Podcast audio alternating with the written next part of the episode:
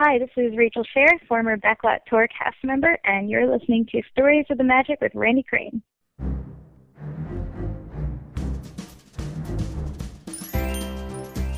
Welcome to Stories of the Magic, an unofficial Disney podcast, with your host, Randy Crane. Hear stories from Disney cast members, Imagineers, artists, and more right here on Stories of the Magic.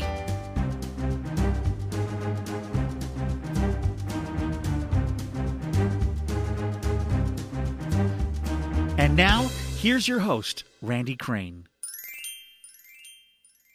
Welcome to episode 51 of Stories of the Magic. I'm Randy, your host. Thank you for joining me. Today's podcast is brought to you by Audible.com. Get a free audiobook download and 30-day free trial at audibletrial.com slash stories of the magic. There's over 150,000 titles to choose from for your iPhone, Android, Kindle, or MP3 player, and one in particular that I really hope you'll choose, but I'll tell you about that later. In this episode, we conclude our two part interview with author, speaker, urban planner, and Disney historian Sam Gennawey.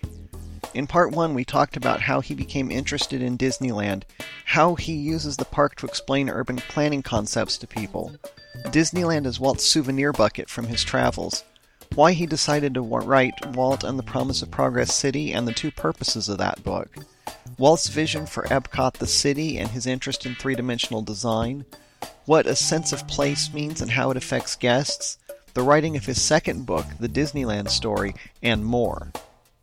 In this episode, we pick up with a story he was telling about some famous trees in Disneyland, and then Sam talks about some insights on the history and changes of Fantasyland, the practice wall on Main Street. I'll bet you've never seen it, but you might want to check it out after this.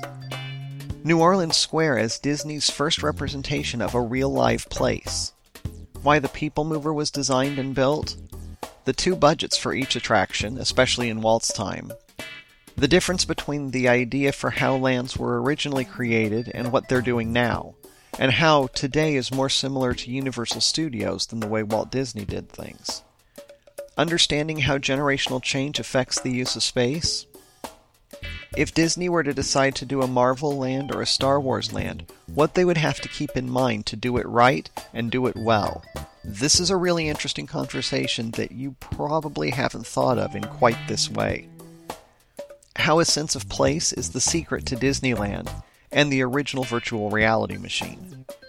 Disneyland as a, quote, giant salad, as described by Rolly Crump. The subjects he's generally invited to speak on. His presentation at the Walt Disney Family Museum about Mineral King and why it was so much fun. A brief tribute to Diane Disney Miller Something he never gets to talk about. Some of the ways Tomorrowland was testing new technology that most people never realized, and giving credit to Bill Martin. What inspires him? His advice to you for following your dreams, and of course, shameless plug time. Now, rather than waiting until after the interview, I have a little bit of news about my book, Faith in the Magic Kingdom. I mentioned in the last episode that I might have a giveaway for a copy of the audiobook. Well, I do. I'll tell you the details after the interview for exactly what you need to do to be entered to win a copy, but it's easy, I promise. Now, a brief word from a fellow podcaster and friend, and then it's time to turn the page and continue this story. Have you ever experienced uncontrollable bouts of geekdom? If so, the Anomaly podcast may be right for you. In clinical studies, Anomalies interviews, convention reports, commentary on geek culture, games, sci fi and fantasy television, literature, and film provided a feeling of fullness while promoting health for optimal geekiness. The Anomaly podcast is not suitable for all people. Only geekily active cool chicks with a healthy sense of humor should listen. Geekily active cool guys should listen too anomaly has resulted in sudden fits of squee. Broad smiles may appear without warning and could become permanent. The most common side effects of anomaly are unconsciously joining in the gamma quadrant golf clap, out loud, at work, to the amusement of coworkers, and attempting to interject opinions aloud to hosts who can't hear the listener. But in all cases, the benefits outweigh the risks Ask your anomaly if you're healthy enough for entertainment of this caliber. You don't need a doctor's messy handwriting to obtain a free subscription. Anomaly is available over the counter at Stitcher Radio and in the iTunes, Zune, and Blackberry stores. You can also stream episodes of Anomaly and Anomaly Supplemental at anomalypodcast.com. That's A N O M A L Y podcast.com. Just one one hour episode provides 24 hours of relief and never leaves a bad taste in your mouth. Music by JewelBeat.com. And now, this week's interview on Stories of the Magic. The trees either. Um, one of my favorite trees is when you're on the hippo pool next time on the on the Jungle Cruise. There's a huge, huge banyan tree. And Bill Evans and Harper Goff, who designed the ride, were driving through Beverly Hills one day, and they saw this big banyan tree, and they went, "Oh, that'd be perfect." so they go to the guy's front door. and They're like, Hi, you know, we're from a thing called Disneyland, and we really like that tree, and we think it would be really neat. Would you, would you like to sell it to us? The guy's going, thing's a giant weed. You, if you plant another tree, you can just go ahead and take it.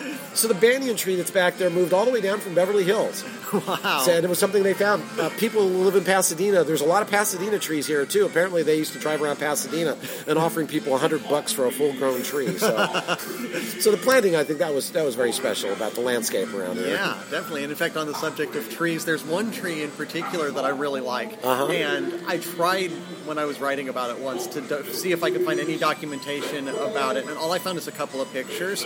Um, it's that large tree uh, right by the entrance queue to um, the Mad Tea Party.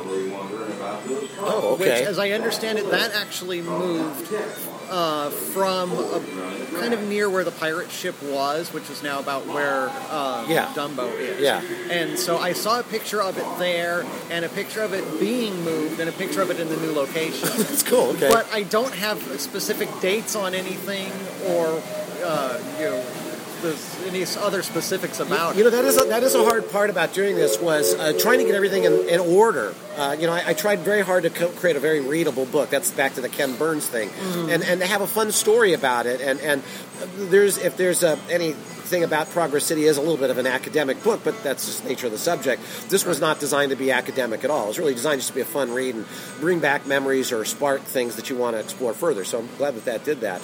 And and the hard thing is figuring out when things were moved, and a lot of it was finding pieces of evidence of something else that I could I could substantially date. But yeah, you know, the whole Fantasyland was chopped up and moved all over the place. You know, they, it was very much it was a dead end for a long time. You used to have everything kind of piled up on top of each other. You know, the buildings themselves, the two side buildings on the sides of the castle, they were just buildings out of a catalog. They literally went to a man, they went to a warehouse catalog, and those just happened to be two standard buildings that were the right size. Huh. And that's what those two buildings were. The same thing for the Tomorrowland. They were standard buildings, so they were very cheap to build. And what's weird is they're still there. Right. Now they have popped out the back walls of those buildings to make the Fantasyland Dark rides about 25% longer. Mm-hmm. And trees were moved around a lot. I mean, because they had them. They had them here. In fact, you kind of notice it gets the trees back here kind of skimpy now because they sort of forgot to plant trees for a number of years, especially in the 90s. And they didn't maintain the forest back here, and trees do have a limited life. And they started passing away, and, and now that's why it, you can see the parking garage from back here, which you never saw before. Interesting. Okay, that makes sense. Yeah. Yeah. Um, and speaking of dating little pieces of things, Uh-huh. are you familiar with, and I'm sure you are, um, the wall there down Center Street where the drinking fountain is now? with all Yes, the, pra- the, pr- the practice wall. the practice wall, right. My understanding is that dates back approximately to park opening, if not a bit before. And it's been been kind of moved around a couple times. Did you find anything about that? Uh, no, I always thought it was in the same place. Okay. It, it was designed to, uh, you know, they were, they were experimenting with a lot of different things to shove up behind there. I guess we're going to get a walkway, is the latest rumors. But for a long time, part of that was going to be an international street. Part of that was going to be uh, a Liberty Square. So there was a lot of uh, there was a lot of different things that were proposed for the backside of that. Uh huh. Okay, so they were just they were experimenting, but it does date back. Yeah, it goes, it's pretty old. And then the Okay. other the other thing that I thought was really quite amazing was uh, also to learn that New Orleans Square was designed to be a practical solution too. At the time, Walt was very seriously working on the Epcot project, and he wanted to challenge his Imagineers to not only create a fanciful representation of a theatrical genre. Frontierland or Tomorrowland, whatever. New Orleans Square was designed to be the first representation of a real life place. So it's the first place, if you think about it, it has water stains on the wall. It's not as pristine as everything else in, in Disneyland. It was designed to look like a specific place at a specific time and era and even at a specific season. So that, that, that really intrigued me. And that was because Walt wanted his guys to practice to do do that so that would be part of the centerpiece of Epcot was those very realistic looking uh, set pieces. Okay, interesting. So that was an Wow. experiment. Same thing with the People Mover. The People Mover wasn't designed to be a ride. That was designed to be in Epcot, and Walt figured, I'll put it in the park, and if it works in the park, it'll certainly work in Epcot. Look what happened with my monorail. And so that was really designed to be an Epcot project, but being tested over here. Okay. Yeah, I think I remember hearing about that, or possibly reading it in your book. Yeah. I'm not sure, but yeah, it seems like this is a great kind of proving ground for a lot of those things. That If, if it can go through millions of visitors and survive, it can go through anything. And that was one of the reasons he wanted to build Epcot. Was he figured that he could, if somebody was going to invent a new microwave, you know, nowadays we do all these lab tests and stuff, right? Mm-hmm. His idea is we'll just give everybody a microwave, and then we'll give them six months, and then we'll ask them what they think of it. And if it broke or something went wrong with it, then we tell them, and then they fix it, and then it come back and it'll work. It was a very pragmatic way of, of solving problems. Uh-huh. That's another one of those Waltisms that if you really drill down far enough, it's usually a pretty practical reason why he did a lot of stuff. It's not anything very fanciful. Right. And that kind of real world testing, even when they try to avoid it today, they still end up stuck with it. Yeah. You know? Bob Gurr explained to me once that there was always two budgets. There was the budget to deliver it, and then there was the budget to actually make it work. And that budget was the budget coming out of the park's operations. So they would deliver to the point where they feel like, well, we're, we're pretty th- we're pretty sure it might work. And then we'll fix it. We'll use the other money so we can use it on other things. So that was a Roger Broggie thing that that uh, taught Bob very well. So Uh, right. so, um, and to kind of look ahead to something, Uh-huh. and um, you we mentioned the rumor just briefly of what they kind of were talking about putting behind uh, the east side of Main Street now. Yeah. It's kind of that that path alleyway. bring a little bit of Disneyland Paris to California. That's right, exactly. You know, been covering it and, and everything like that. But there's also rumors floating around out there of either like a Star Wars land or possibly Marvel land or something like that. Sure. Um, isn't, isn't that Innoventions? Pretty much. it's becoming Marvel Land, I'm yeah. noticing now. So. Yeah, and, and then it's getting a, heck- a lot more traffic than Yeah. it was getting before. Oh, bring back the Carousel of Progress, if you ask me. Oh, I agree. but if they were to do something like a Star Wars or a Marvel land, either as a replacement for Tomorrowland, which would freak a bunch of people out, and I wouldn't be happy with it either. But I Yeah. remember, you know, reading in your book and hearing you talk about the land, the original lands of Disneyland were kind of the popular genres of the day. They were. They were. Disneyland is ultimately it's a giant TV set that you walk through, or a movie theater that you walk through, and that that uh, each land represented a genre. And within the genre, you could have specific programming of intellectual properties, but they all fit tied nicely together within a genre.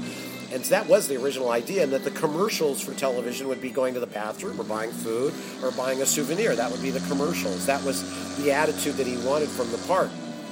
I'm, I'm currently working on a history of Universal Studios book. Uh, that's the current project, so a lot of my head's in where Universal is. And, and in a weird sort of way, uh, things like Cars Land and what they're talking about. And I don't usually deal in rumors. That's that's other people that I know. I'm a historian, so it's either it had already happened, and Right. that's how I usually get into it. But in a weird sort of way, it's it's it's sort of signifying that Disney's becoming more influenced by Universal now than Universal is influencing Disneyland by creating entire lands centered around one specific intellectual property. And you have to be careful because if the intellectual property, you, know, these things go away. Remember, E.T. was one of the biggest movies ever.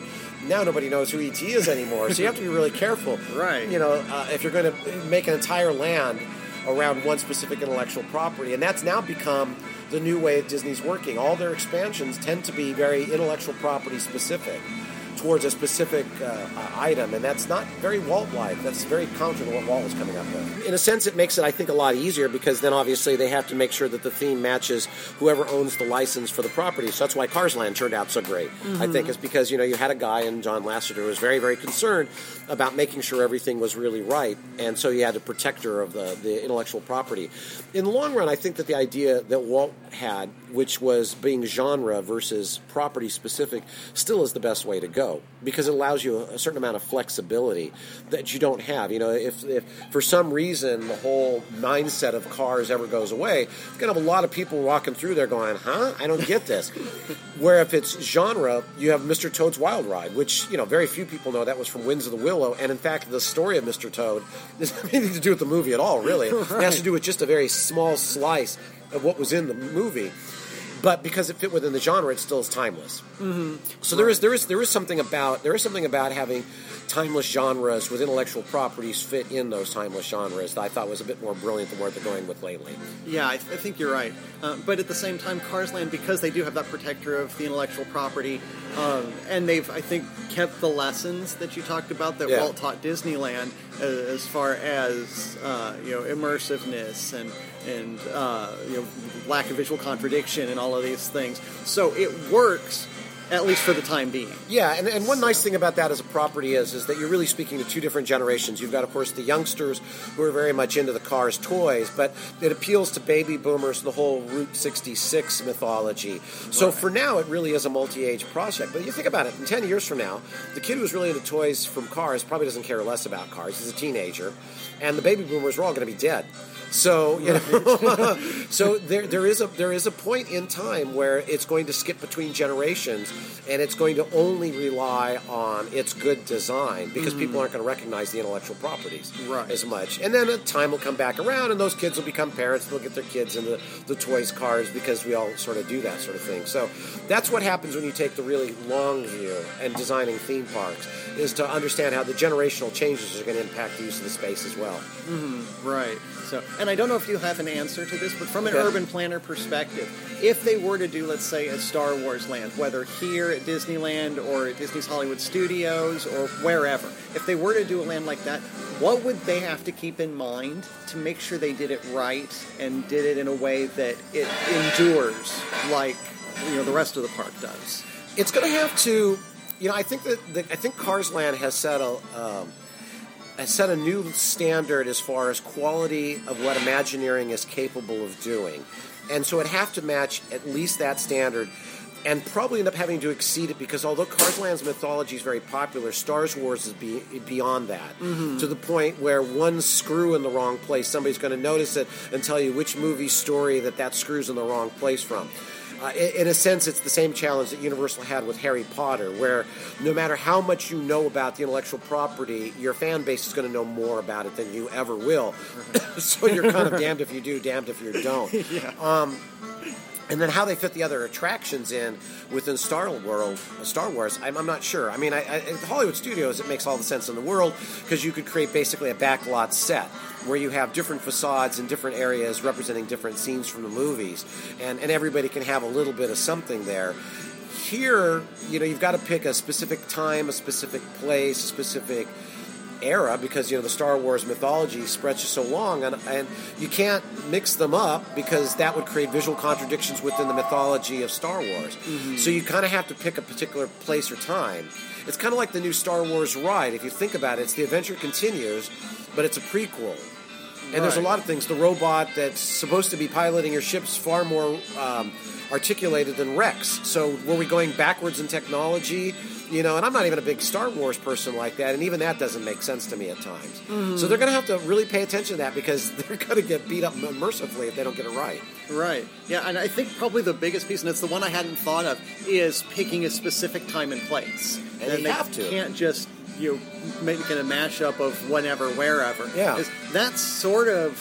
It seems like I, I talked to um, John Parker. Yeah. And Uh, he worked on some of the Disney California Adventure stuff back when it first opened, Yeah. and said that, in his opinion, one of the things that kind of caused a problem there, as far as the guest perspective, is there wasn't that sense of place that we talked about Yeah. earlier. Guests didn't know where and when they were, so they didn't know how they were supposed to behave, Right, well, and what was supposed to happen around them. because you know this is ultimately this is a movie set it is a tel- television set and and there are there are rules about how you do that and I, I do list the rules in the book but you know they have to have a certain place it has to have a certain time it has to have a certain weather you know if you're on main street at the magic kingdom in florida for instance it's always fourth of july and that fourth of july is what explains why there's bunting up and flags and why there's always a parade every day so you have to have a specific time and place you know new orleans square was a very specific time and place of new orleans prior to the Civil War, which is why you could have had Aunt Jemima giving out pancakes just down the street there because it seemed to fit very, very well, you know. Right.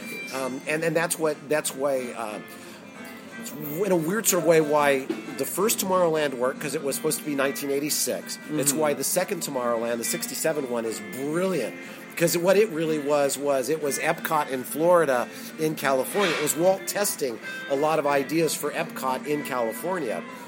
And then the 1998 Imagination and Beyond Tomorrowland, it just didn't have anything. There was nothing that was tying it all together other than the sort of steampunky kind of look that they were going for. Right. Uh, but there was nothing that tied all of the elements together so that the sum of the parts was greater than the whole. You know, you get that in Fantasyland, you get that in Frontierland, New Orleans Square, and on Main Street. But even today, Tomorrowland seems to be there's something lacking that's there. There's there's not a there there, and, and that's what they got to fix. So anything's better than what they have right now, and I wish them all the luck in the world. Agreed. so, and in fact, as we were just talking again about that sense of place, I had mentioned something uh, that I meant to to reference as we were talking about that same subject earlier. uh as something that I've told people as I've kind of walked them around the park a little bit and said that you, know, you have this sense of place that it defines the circumstance. It, def- it kind of gives you an idea of where you are, but it also tells you what role you have. Exactly, exactly. And that is that is the secret to Walt's Disneyland is that what Walt wanted to do is he wanted to allow you to do something you could never ever do. He wanted to create the first virtual reality machine. And that is that when you walk into his parks that you are immediately in a different time, a different place, in a different setting, and that the story is so compelling around you that you become part of that. So I'm the kind of guy that when I walk into Frontierland, I tend to walk along the boardwalk bow-legged because that's what cowboys did.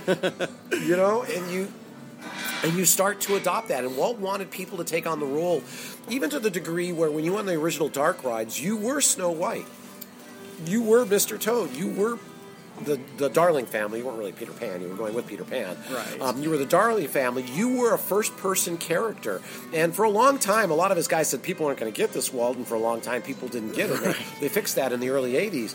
But the idea was you were the one taking on the role. This became your stage set for you to act out whatever fantasies, and that's one of the reasons why the genre concept worked so well because you didn't have to like that particular movie. You just had to enjoy the genre and then find something in there to love. Rolly Crump, I think, summed up Disneyland one of the best ways, which was he called it a giant salad.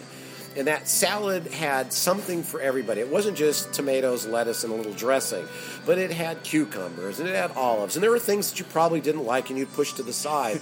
but there was always going to be something in this marvelous salad that you would just really love. And occasionally you'd find something in the salad that would really surprise you and make it go, oh, that's memorable. and that's the way he described the park. There's somewhere something for everybody here, hopefully.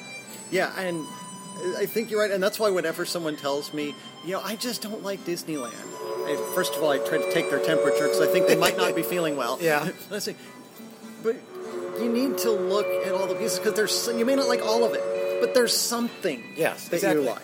I, I worked with a, a good friend of mine who's a wonderful architect. He's very much a modernist architect, and the idea of this place is just completely something he doesn't like.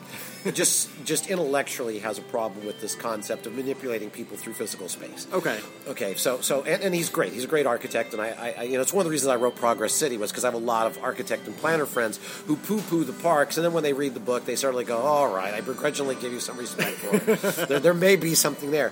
But we stood a good half hour in front of uh, It's a Small World facade. He loved it. He just thought it was the most playful, wonderful thing in all the world, and just loved it to death. So there, there was something for everybody, and he remembered that and took that back and actually wrote about how that facade was just a brilliant piece of work. So yeah, there is there is something for everybody if you look here. I love that. That's great. The- and especially, I think when he did that, without meaning to, he kind of had a chance to become a kid again, which is another piece of what Disneyland does. Oh, well, I think. yeah, and so in, in experiencing the playfulness and the whimsy and just enjoying it so much, it's like there you've got a piece of what Disneyland does. exactly. It, it gave him that. It gave him that smile. That's Mm-hmm. that, that quality without a name. That that, uh, that that makes the hair in the back of your neck stand up. But you can't ever really describe to anybody why it's doing that. But it's doing that. And, and at Disneyland, there's a lot of places that do that. More than any other theme park, more than any other Disney theme park, there are places where you can just go and relax. You were talking about the Court of Angels earlier. Mm-hmm. The reason why I think you're upset that that's gone is that some people would argue, well, it wasn't a very busy place. There was nobody ever there. But that's what the splendor of the place was. It was never busy. It was a place that you would discover on your own and then you would take personal ownership. That was my place. The Wizard of Bras porch on mm. Main Street next to the Silhouette Shop. That's it for me. That that I get. That's the the ultimate Zen view. I love sitting up there, and everyone I ever tell to do it, when they come off of it, they'll, oh, it's great. Um, for Walt Disney World fans, the two rocking chairs against the side of the Hall of Presidents is another place that is just splendid. I wrote a fair chunk of the Frontierland section of the Disneyland book sitting on the picnic bench on, on Tom Sawyer Island. Uh-huh. Because it was a great place. There was a clean bathroom. I could get a soda and I could write. And, and I was never bugged by anybody, even on the busiest days. So there's a lot of these little hideaway places that people will walk upon trip upon, smile to themselves, and then they take personal ownership. And when they take those little places away, that really hurts people. And that's something I'm not exactly sure that the modern Disney management appreciates enough. And that's something that was very, very important to Walt. In fact, they, they it is the equivalent of a movie where there were segments between major scenes that tied you over from one scene to another those were those moments. The petrified trees, one of those. Mm-hmm. The Court of Angels was one of those. Sitting where we're sitting was probably another one of those where you're watching the boats go by and I, you feel like you're in the middle of the woods here because kind of are. Yeah, You know? right. But it's lovely, and you're not going to find this in the middle of most cities, and you feel like you're way out here. Those were very important, and I, I'm sad to say that those are areas that are sort of slipping away more and more and more as they try to monetize every square foot within the parks mm-hmm. Yeah. which is why the book is called the unofficial guide because there are occasions in the book that i actually just sort of come out and say the truth and it's not necessarily the happiest of the disney truths it's just the reality and you have to kind of get into that sort of thing as well Right. Yeah. I, and I think that's part of taking ownership of it. Yeah. You know, you, you acknowledge that it's a great place, but great doesn't mean perfect. that's right And, That's right. there's always, you know, if if Walt said that Disneyland will never be completed, then I think it's safe for us to say, you know, the way it is now, as great as it is, there's always a way that it could be a little bit better. It, It- could be true. in some way. that's true there's and occasionally they actually get it right and they'll come up with something new that's like oh cool that's a good addition i like that I like right. that, so Yeah, exactly. so I want to talk for just a minute about um, the speaking that you do. I had mentioned in the intro that you've gotten invited to Walt Disney Imagineering and Yes. the Walt Disney Family Museum, Disney Creative, and, and places like that. Like I said, I assume you accept most of those invitations that you get. I, I, I'm very yes, yeah. I'm, I'm happy to talk. If anybody has a Disneyana group out there, or a library, or owns a bookstore, let me know. I'll come visit you with this book as well too. Right. So, so um, when you're invited to those places, is there a certain subject or range of subjects that you're generally asked to speak on? Sometimes, in the case of the um, in the case of the Walt Disney Family Museum, I was invited to speak on a specific topic, which was the Mineral King Ski Resort. Uh, it was the museum was celebrating the Third Man on the Mountain movie, Okay. which is a great movie. It's the inspiration for the Matterhorn, and it's available on video now. And if you've never seen it, it really genuinely is one of the best live action Disney films that they ever did that no one has ever seen. I mean, it's it's, it's really a good film. Uh, so go go rent that one. I strongly suggest that. So they're going to celebrate that, and they want to talk about Mineral King. And for some reason, I've become the foremost expert on Mineral King Ski Resort because of the research that I did. And so I was very very lucky. They asked me to come talk on the topic. They they had me uh, invite uh, two speakers to join me. One was David Price, which was who's the son of Harrison Buzz Price, who was doing the feasibility reports. We talked about him earlier. Mm-hmm. And my other guest speaker was Ron Miller, who's uh, Diane Disney Miller's husband, who was the CEO of uh, was president of Walt Disney Productions for a little while uh, before getting uh, booted out because of Michael Eisner. Right. And so he was my other speaker, so I got to meet Ron and Diane and talk with them a lot. So that was a, a tribute basically to Walt's vision of what Mineral King would have been an absolutely brilliant project which should be built somewhere. Just thankfully, it wasn't built inside of Mineral King. and I won't get into details of that. Come watch one of those talks. Okay. Uh, Disney Creative, I can't talk about the subject matter. It was a very specific subject matter on a professional level. Okay. Um, but I was sworn to secrecy, and I don't want the Disney Black helicopters to come after me. Um, Disneyana clubs, I've done a couple of different talks, usually depending upon uh, the book. So I did one in Progress City. Now I'm running around and I'm doing a talk about uh, the Disneyland story. But because I don't want to tell the whole history of Disneyland, especially Disneyana fans, because you know a lot about it, I just talk about some of the screwy things that I learned while writing the book, things that really stood out in my brain. The ficus trees, for instance, was one of them. Another really weird one was discovering that the, the Columbia is actually full size, which I just you'd swear when you look at the bunk below decks, this is like a scale model, like all the other things. I and I was like, really? The, and, and I got that from Ray Wallace, who was the guy who designed the boat, and his family still we're friends with their family, and and I got it from his family that no, it's he pulled out the blueprints from the HMS Bounty, which was built in the same shipyard, and that was the that's what the Columbia is. So that was that was a really strange one. uh, and so I do tweak them for depending upon the audiences. If they're people are going to like library talks, I can't get into too much of the weeds because people will just tune. It'd be too much. Disneyana fans, however, they want everything. They want they want all the weird stuff because that you know they want to hear something they hadn't heard before. Uh-huh. So that that's fun. But I love it. I love the talks. Uh, that's kind of what I did for a living, and so the writing was really secondary to the talks. But by writing, it gave me the chance to talk. I've done talks for colleges, uh, USC, Cal State colleges as well, doing Disney talks for Cal State colleges as well. So that's been fun. Wow. Okay. yeah, I can imagine that when you're doing the Disneyana talks, do you ever have people either during the talk, but during a Q and A time, or come up to you after or something and try to like stump you? Oh, all the time, all the time, all the time. Yeah, yeah. And and I'm the first to say I don't know everything about the parks. Um, I, I, the very first to say I don't remember everything that I even wrote in the book because it is there's that's why I usually carry a copy around so I can look in the index if I get stumped on something. right. um, and yeah, people like to play the stump thing. People do ask, ask like me about asking me about gossip stuff, and I always say I'm an historian, so I only talk about it that already happened. That somebody else wants to do that and then I learn a lot too because learn a lot from people who worked here, mm-hmm. and they'll give me a funny, interesting little story that kind of adds some shade. And those stories actually record because I do, would like to do a. a, a follow-up version of this at some point, a second edition, and so wherever I learn I made a mistake, which thankfully there aren't too many, or I learned something new that can embellish, I'd like to put those in the next version. Sure, yeah, that makes a lot of sense. So, and, and if I could ever interview Ron Miller for Stories of the Magic, I would be ecstatic. I don't know yeah, that's yeah. ever going to happen, but he's a great guy. It so. scared me to death though because before that talk at the Walt Disney Family Museum, you know, I had done a little bit of the setup to show him and David what the presentation was. We'd worked it, and then five minutes before the talk, he turned to me and goes, "I think you've got this one down pretty well. I don't think you really need me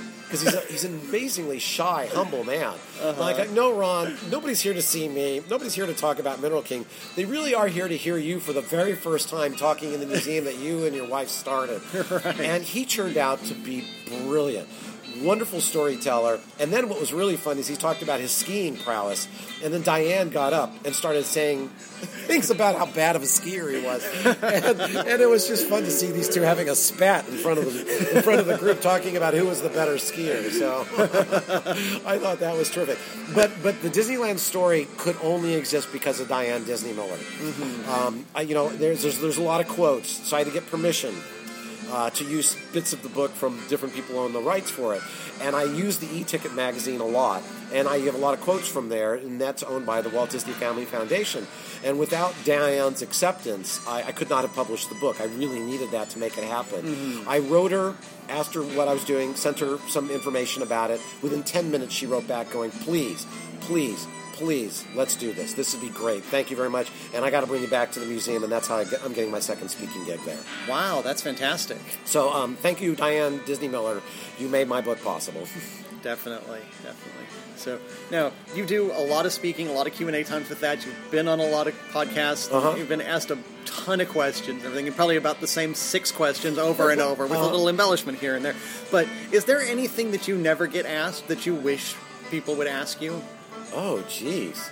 Um, well, you know, we went through a few of them. Like today, the, the Columbia was one. The ficus trees is always a fun story. The California living one.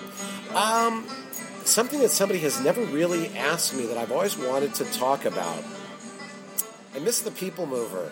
I, you know, more and more and more, I, I really, I really do miss the people mover. Um, a, a, lot. I, I'm because I'm really recognizing the people mover was more important than we all think. You know, the when you look at the '67 Tomorrowland, there's a lot of strange little facts that are about that that we sort of don't appreciate today. You know, Walt really wanted Tomorrowland to lead the industry. So there's things that are in Tomorrowland that were brand new, like for instance in the restaurant, the the, the I forget the, the, restaurant where, you know I'm talking about where the Tomorrowland out. Terrace. Tomorrowland Terrace. Thank you. Um, that was the first time Walt was revolutionizing how you made hamburgers, and that was the first time that somebody was using a grill like they use at Burger King, where you put the meat on one end and it goes through the grill and it pops up cooked on the other end. They they created that new technology for the Tomorrowland Terrace as a way of showing off how in the future you'd be able to make your hamburgers, which I thought was great.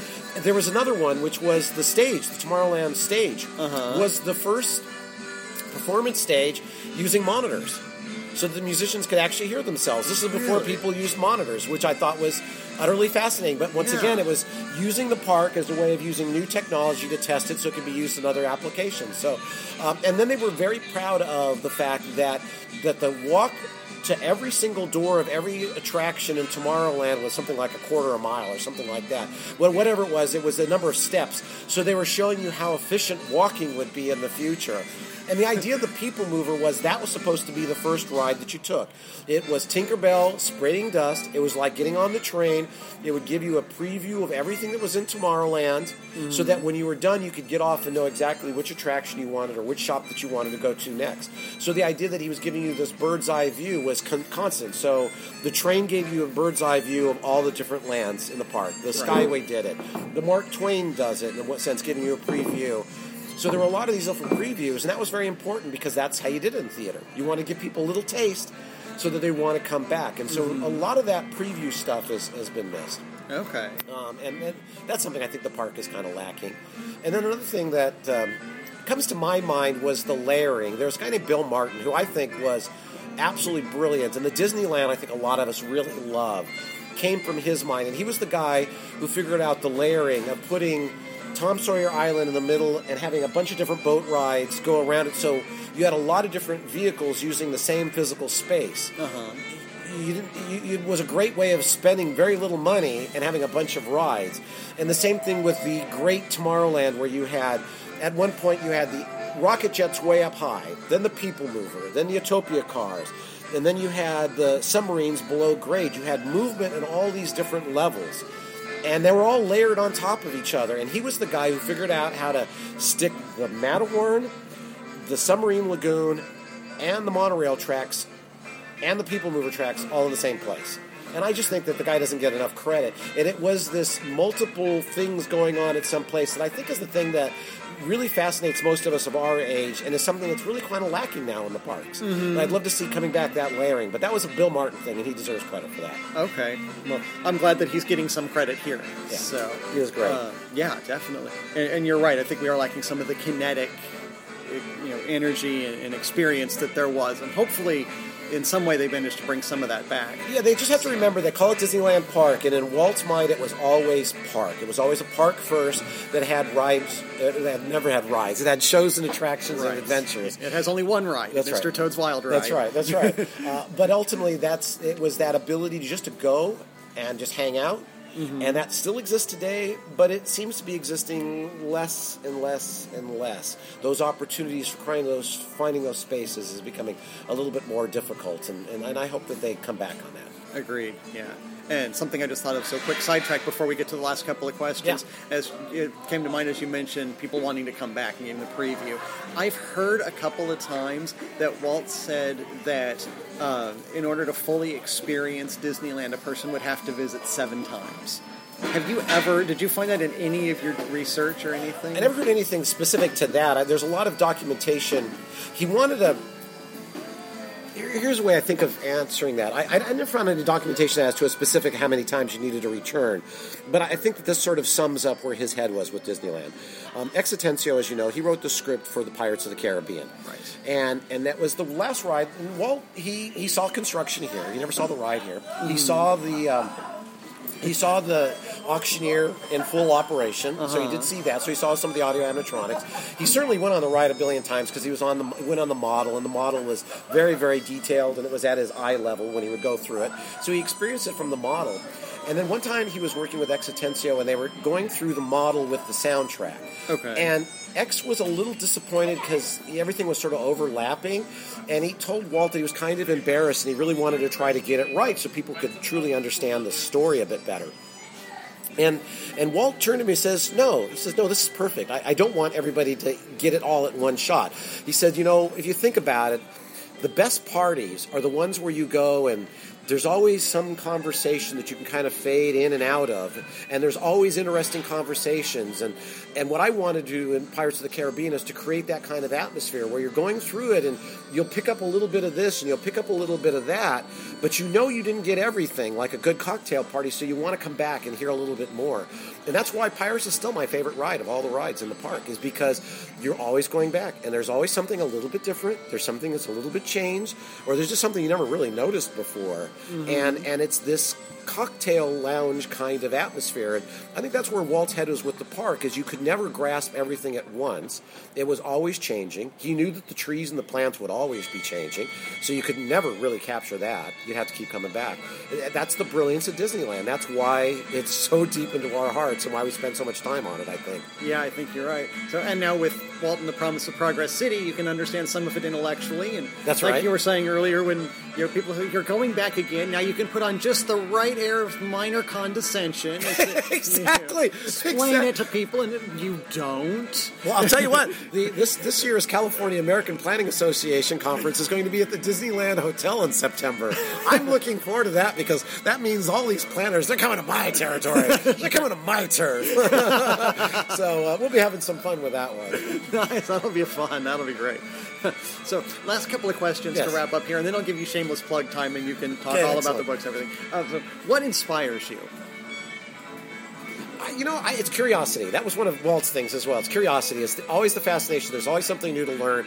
There's always something that's around the corner that you didn't understand. It's it's the, the high of searching for that aha moment.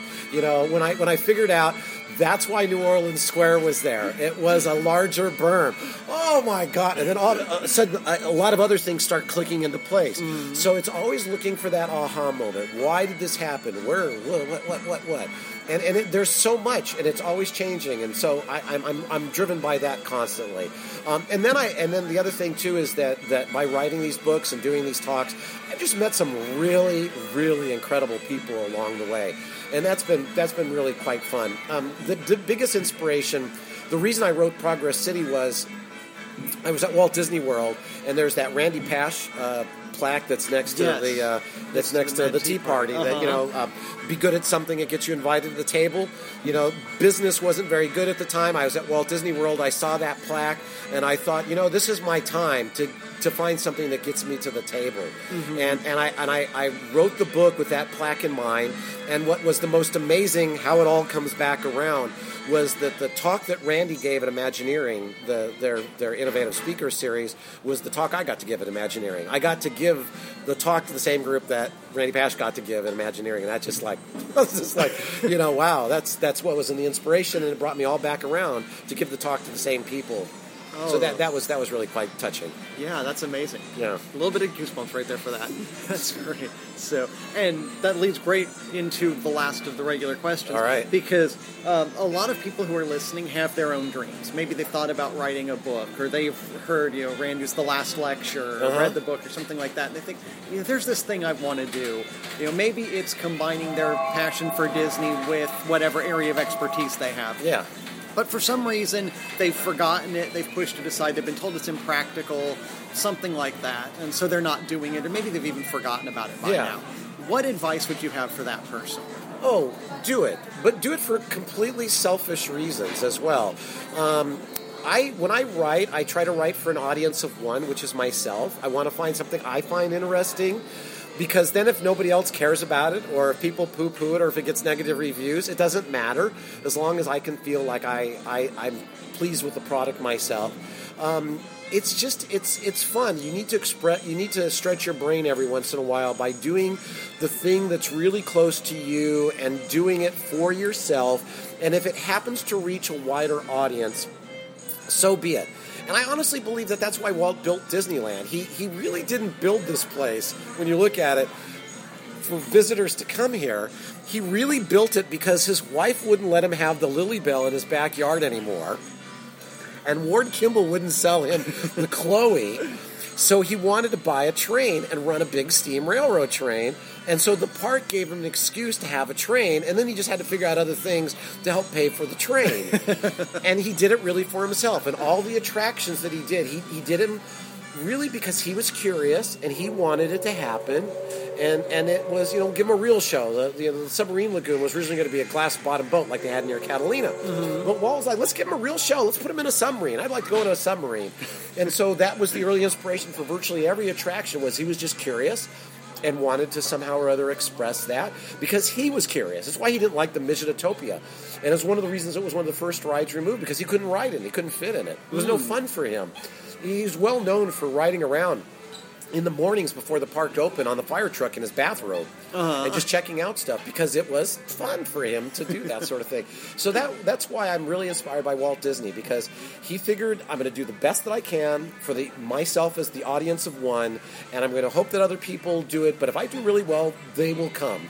Uh, my books have both been really successful. I think maybe because there's enough other people that are weird like me out there that found some sort of lob to it, and they started reading it, and then they told their friends. And there's a lot of us out there, so yeah, I, I think you need to do it. I think it's it's been one of the most delightful experiences ever. I've never done anything harder in my life, really, than writing books.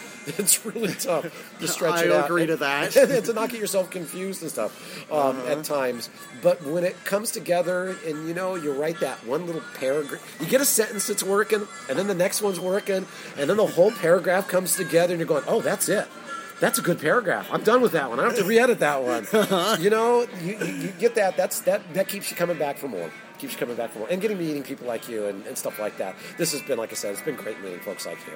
Thank you. Yeah, it's I, it's a lot of fun. Yeah. So great. Well, okay, now we're up to the whole the real reason that you came here. Shameless plug time. the, the meeting people is great and all that, but shameless plug time. You, you know, kind of recap about the books. Tell people I'm where on they the can show. I'm on the big time now. That's all I know. Uh, uh, two books, both of them available at Amazon.com. Uh, Pro- Walt and the Promise of Progress City will give you intellectual information about why the parks are, as we talked about. Um, and, and you will never ever look at the parks the same way again. And more importantly, you'll not only look at the parks differently, but you'll look at your own neighborhood differently, mm. your own town.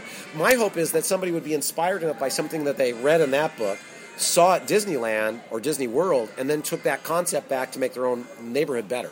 And you can do that with that book because it is about patterns of, of good urbanism. The Disneyland story was just, it was a, a project from the heart. It is a wonderful story of a wonderful person, Disneyland, who is now grown up to be a fat, middle aged guy who's not quite sure whether he wants to hang out with the kids or stick around with people his own age. He's, he's sort of in a quandary at the moment. But it was interesting to see how he got to that quandary. And, and, and that one, um, you will also see the park differently. And what will probably end up happening is you'll start stripping the layers of what's there today to see what was there before. And that's really a lot of the fun in the park because so much has changed, but there's just enough things that have stayed where they're at. You can just figure out where the change is at. So both books are available on Amazon.com. The uh, unofficial guide is available also on Barnes and Noble. Both of them are available on Kindle. And uh, and most good bookstores carry the unofficial guide, the Disneyland Story, the unofficial guide as well.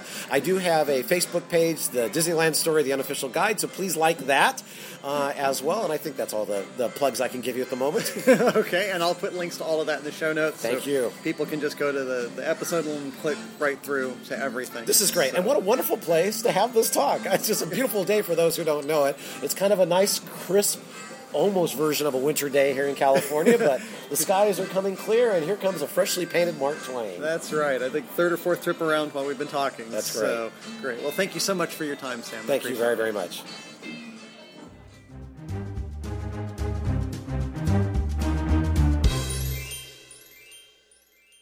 That brings us to the end of this week's show. A special thank you to Sam Gennawey for being my guest, and to you for listening.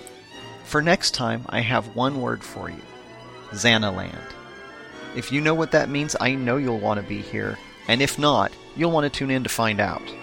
If you're currently doing something because of your love for Disney, written a book, blogging, writing or performing music, art, whatever, and you want to tell people about it and why it matters to you, then I want to hear from you. Email me at podcast at storiesofthemagic.com or call the listener feedback line at 734 23 Story, anytime, 24 hours a day. I still want to talk to and hear from people who have worked for Disney too. So if you've worked for the Walt Disney Company in any capacity and you'd like to share a positive story, again, email me at podcast at storiesofthemagic.com or call the listener feedback line at 734 23 Story, anytime, 24 hours a day. And if you'd like to be a guest on the show, let me know and we'll talk. And if you're a Disney guest of any Disney experience and had an encounter or an interaction with a cast member that made some extra Disney magic, or had any special Disney experience you want to share, or give a compliment or a thank you for anything Disney's done, I'd love to hear from you too. Once again, email me, podcast at storiesofthemagic.com, or call the listener feedback line at 734 23 Story and tell me about your experience. Okay, now if you want to win a free copy of the Faith in the Magic Kingdom audiobook, here is all you have to do. Just send an email to that same email address, podcast at storiesofthemagic.com, with audiobook in the subject line. One or two words doesn't matter, just put audiobook in the subject line. I'd love it if you'd also include a Disney related story or memory, but you don't have to to qualify to enter. You have until 11:59 p.m. on March 18th of this year, 2014 to send it in, and then I'll randomly choose one winner from all the emails I receive. In the meantime, if you want to get an idea of what the book's about, check out disneylanddevotional.com and to hear a sample clip of the audiobook, go to bit.ly slash faithmkaudio2 and I will put links to all of that in the show notes. So if you didn't get it, just go to storiesofthemagic.com slash 051 for episode 51 and you'll be able to get the links right there. Now, if you don't win, or if you don't want to wait to find out, Audible is offering a free audiobook download with a free 30 day trial to give you the opportunity to check out their service. Hopefully, soon you'll be able to get Sam's book, The Disneyland Story, on Audible. But in the meantime, choose from titles like In the Shadow of the Matterhorn by David Smith, Creating Magic or The Customer Rules by Lee Cockrell, both past guests on the show, or, of course, my book, Faith in the Magic Kingdom. To download your free audiobook today, go to audibletrial.com slash stories of the magic. Again, that's audibletrial.com slash stories of the magic, all one word, for your free audiobook. Subscribe to Stories of the Magic in iTunes, the Xbox Music Store, on the website, or you can hear Stories of the Magic while on the go with Stitcher Smart Radio. If you like the show, please rate and review Stories of the Magic in iTunes, Stitcher Radio, or wherever else you listen to the show and can rate it. I've been asking for this every episode, so I also want to thank those of you who have done so. I've had three new iTunes reviews since I last looked, and I appreciate every one. You said some very nice things about the show, and I'm really glad that you like it. The more reviews and ratings the show has, especially the positive ones like that, the better it shows up in lists and searches, so it's easier for people to find. So if you haven't written one yet, please take a couple of minutes to do it. If you have any comments, questions, or suggestions, visit storiesofthemagic.com and leave a comment on the show notes for this or any episode. While you're there, check out the show notes for useful links from each episode too. Like the podcast on Facebook at facebook.com slash stories of the magic. Follow the show on Twitter at twitter.com slash stories of magic and tweet out that you're listening. Pin it on Pinterest, plus one on Google Plus. Tell your friends about the show. Keep letting others know that you're listening so they can join in the magic too. Thank you for joining me for this episode of Stories of the Magic. There will be other days and other stories, but this tale is finished. You've been listening to Stories of the Magic with Randy Crane. If you have feedback, want to share a story of your own, or even be a guest on the show, write to Randy at podcast at storiesofthemagic.com or call our listener feedback line 734 23 STORY. And don't forget to visit the website storiesofthemagic.com for show notes from this and every episode and to leave your comments. Thank you so much for listening. And remember, live your dreams and make the magic in your world.